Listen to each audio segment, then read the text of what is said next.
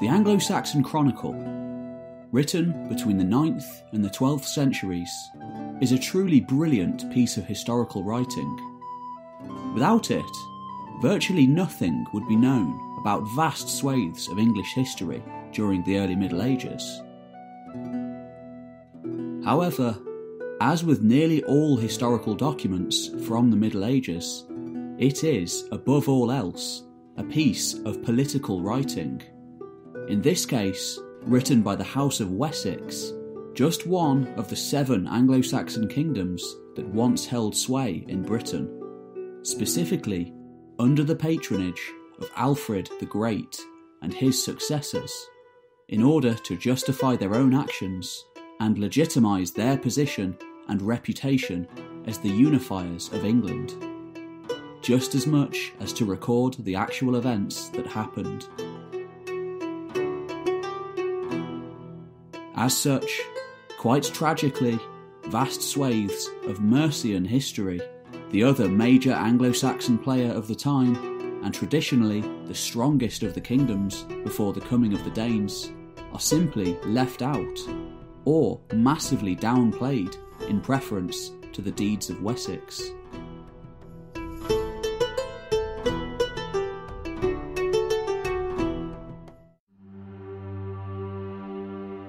Far from the rump state or puppet of the Danes that the western portion of Mercia has often been portrayed as, after it was split into two by the warriors of the Great Heathen Army in the eight sixties, and before its full absorption into Wessex in nine eighteen, Mercia remained a major player on the scene, at times still controlling vast swathes of Wales, and doing just as much, if not more, than the West Saxons in reconquering the eastern portion of Britain from the Vikings, who had held sway there between the eight sixties and the late nine tens.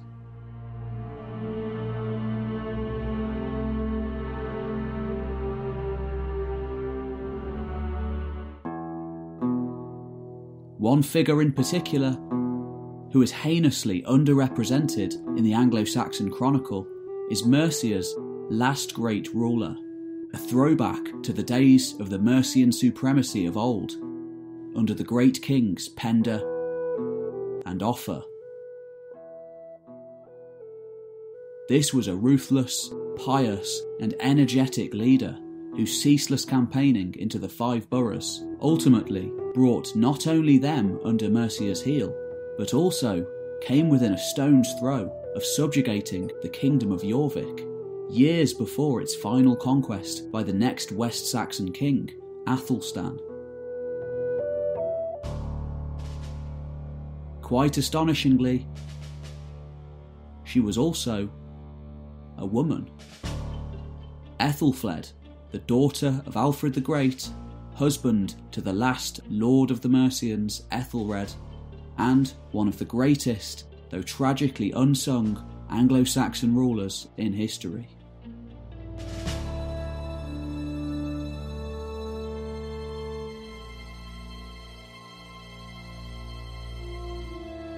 Yet it isn't just Aethelfled that is left out of much of the Anglo-Saxon Chronicle, many of her greatest deeds being relegated to simplified entries such as fortifying a burh or endowing a church. Just as her younger brother Edward's campaigns are intricately detailed, the Viking war leaders that she spent her entire career fighting against are also, more often than not, simply left out. Thankfully, there are other sources from this period that we can glean vital information from. The Welsh and the Irish both kept chronicles of their own, and they paint a very different picture of the West Saxon Mercian power dynamic and Aethelfled's rule.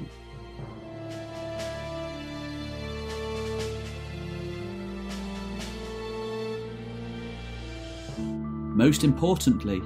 they aren't anywhere near as worried about legacy as the West Saxons were, quite unashamedly referring to Aethelfled as Queen of the Saxons, and singing of her deeds over those of her younger brother Edward. One such event that they relate in rich detail is one simply referred to in the Anglo-Saxon Chronicle as Aethelfled fortifying the town of Chester. According to the fragmentary Irish chronicles, however, what happened at Chester would very likely have taken up entire pages in the Anglo-Saxon Chronicle had it been achieved by West Saxons rather than a Mercian ruler. Aethelfled's husband, Aethelred, the Lord of the Mercians, stalwart servant of Alfred for decades from a prominent Mercian family, was very ill for much of the later years of his life. He was also probably quite old by the tenth century, having been in charge of Mercia since at least eight seventy-eight, and likely a prominent warlord before that time.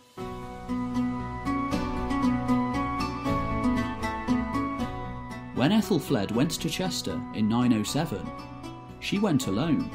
yet she went with all of the authority to act as a queen, in all but name. The old Roman town of Chester was indeed refortified, with significant repairs made to the walls and defences.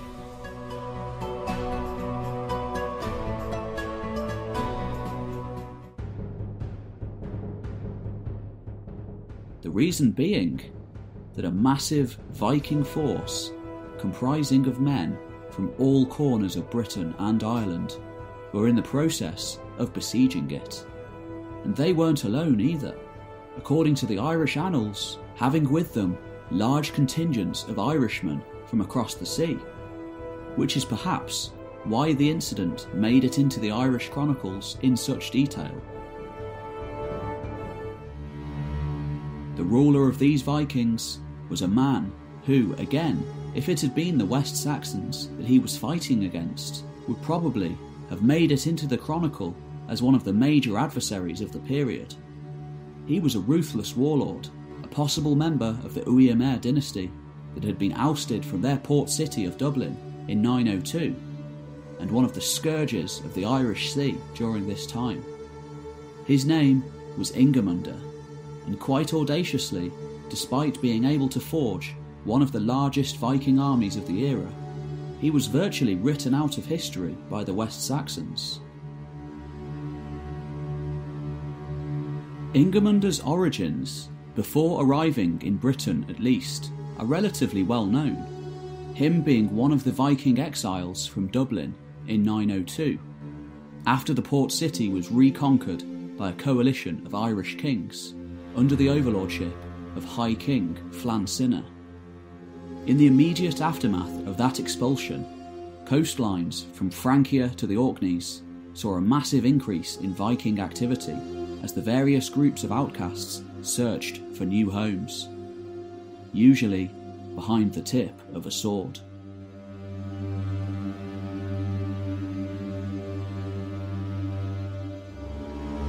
Ingimundr's group seemed to have been one of the largest, and may have been comprised of some of the nobility of Dublin, which in itself had always been the strongest of the Viking longforts of Ireland. Initially, they made landfall in the northern Welsh kingdom of Gwynedd, nominally subject to Wessex and Mercia at the time, after an earlier alliance with Alfred the Great of Wessex. Gwynedd's king, however, was Anarawd ap Rodri, a strong and powerful ruler. Like Edward and Aethelfled, and unfortunately for Ingimundr, he was the son of a famed Viking fighter, Rodri the Great, one of the most celebrated kings in Welsh history. Faced with potential catastrophe at Anarawd's hands, and needing above all else to retain his fighting men intact for the hard times to come, Ingimundr left Wales and took his ships just to the north. It was there, on the banks of the River Mersey, the ancient border between Mercia and Northumbria, that he seems to have sought refuge with Aethelfled and Aethelred of Mercia. Astonishingly, refuge seems to have been granted, on the proviso that these Irish Vikings, mostly Norwegian in origin, would defend the area and act as a buffer zone against the Vikings of Jorvik, many of whom were the Danish descendants of the Great Heathen Army that had ravaged England in the eight sixties and eight seventies.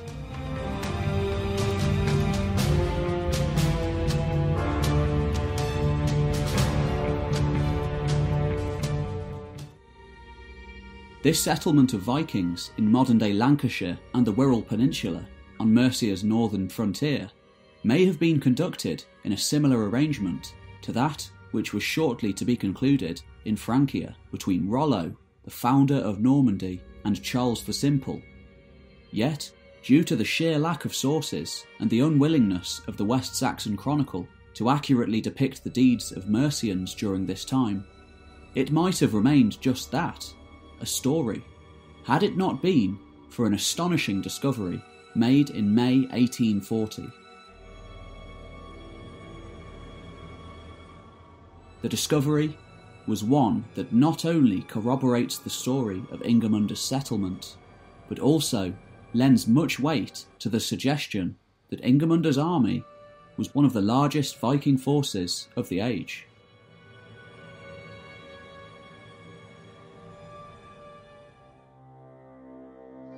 On the fifteenth of May eighteen forty,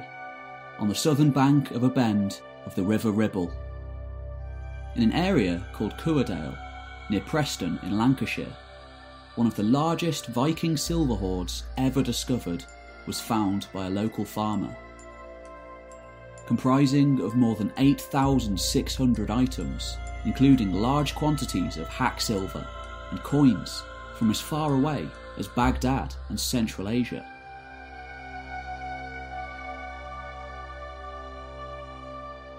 In weight and in number of items, it is second only to the Spillings Hoard found on Gotland in Sweden, which was buried much earlier during the mid ninth century. In short, the Cuerdale Hoard represents one of the greatest archaeological finds in British history.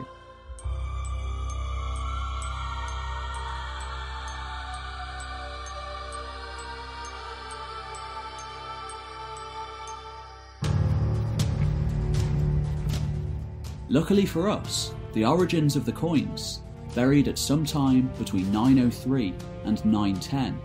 exactly the time when Ingermunder is said to have made his settlement, are quite literally written on them. Tellingly, by far the largest portion are from the Danelaw and the Kingdom of Jorvik, which at the time might have been Ingermunder's major enemies, if the Irish annals' tale of a brief Mercian-Norse alliance are to be believed. The other largest portion are from Wessex. Others come from as far away as Constantinople, Scandinavia, the Middle East, Italy, Rome, and Francia, suggesting the wide reach of Irish Vikings at this time. The Cuerdale Hoard hints at a rich group of warriors, perhaps numbering individuals who had themselves made the arduous journey to the Middle East and the Mediterranean to raid and to trade before returning to Britain to settle.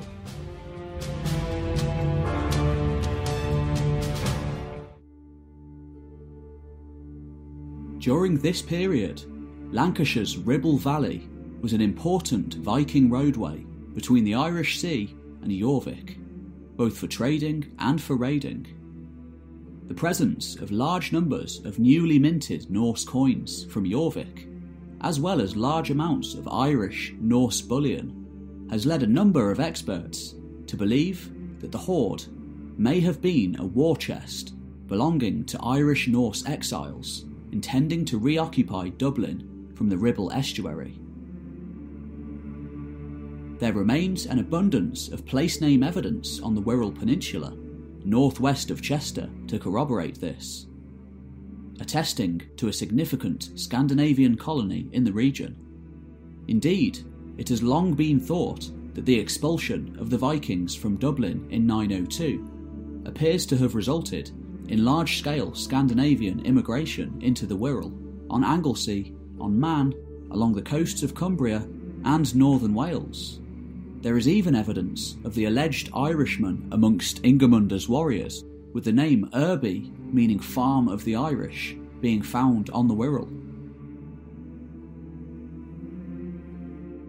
If the fragmentary annals of Ireland are to be believed, then within a few short years, the Mercians' plans of making use of such a settlement as a buffer zone may have backfired spectacularly, as lo and behold, after he had built up his strength once more, Ingimundr decided to go his own way, not just turning against the Mercians, but bringing large contingents of Vikings from the Danelaw on side in a great coalition to wage war against his one-time benefactors. By nine oh seven, Ingimundr, along with a vast army of Danes, Norsemen and Irishmen from all corners of Britain and Ireland, marched upon Chester to test out the mettle of Aethelfled and the Mercians. Whilst it remains difficult to ascertain exactly what happened at the ensuing battle for Chester, it was certainly more substantial than a simple fortifying of the town. The Irish sources go so far to describe a lengthy series of engagements, including a large part of Ingimundr's army being drawn into the town and the gates then closed behind them, whilst the Mercian defenders hurled down stones, rocks, burning mead and even beehives down upon the attackers, killing them all in agony before making a deal with Ingimundr's Irish allies in order to turn them against him and finally killing most of his army. Though this in itself may very well be an exaggeration, it remains highly likely that a hard-fought victory was won at Chester in nine oh seven. A victory that may have led, in part, to Aethelfled gaining the full respect of her various thanes as the de facto ruler of Mercia in the aftermath of Aethelred's death, allowing her to campaign extensively against the five boroughs for the next eleven years until her death in nine eighteen. Ingimundr simply drops off the map after this point, though many of his followers probably remained in the area, now under the control of Mercia. It is possible that he is one of the Viking lords who was slain three years later at the Battle of Woden's Field, also known as Tettenhall, in nine ten, as some scholars identify him with the Agmund Hold who died there, along with much of the leadership of Jorvik after a botched invasion of Mercia. Tettenhall was the last attempt by the Danish Vikings of Northumbria to reassert their once all-powerful stance in the north and east of Britain. After that day, their once mighty army shattered by the thanes of Mercia and Wessex, the descendants of the Great Heathen Army could do little but watch as one by one the towns and countryside of the five boroughs were annexed into the ever-growing kingdom of the Anglo-Saxons.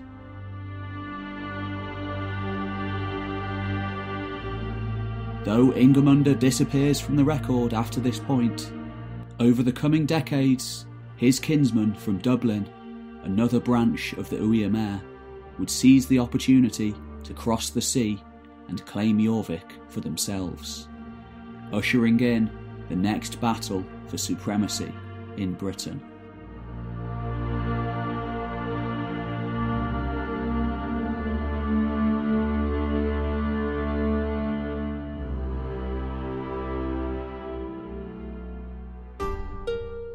Unfortunately for Ingimundr, he and his invasions have become largely obscured by history, as have much of the deeds of Aethelfled, a ruler deserving of the same praise heaped on her father Alfred and her nephew Athelstan for their part in the making of England.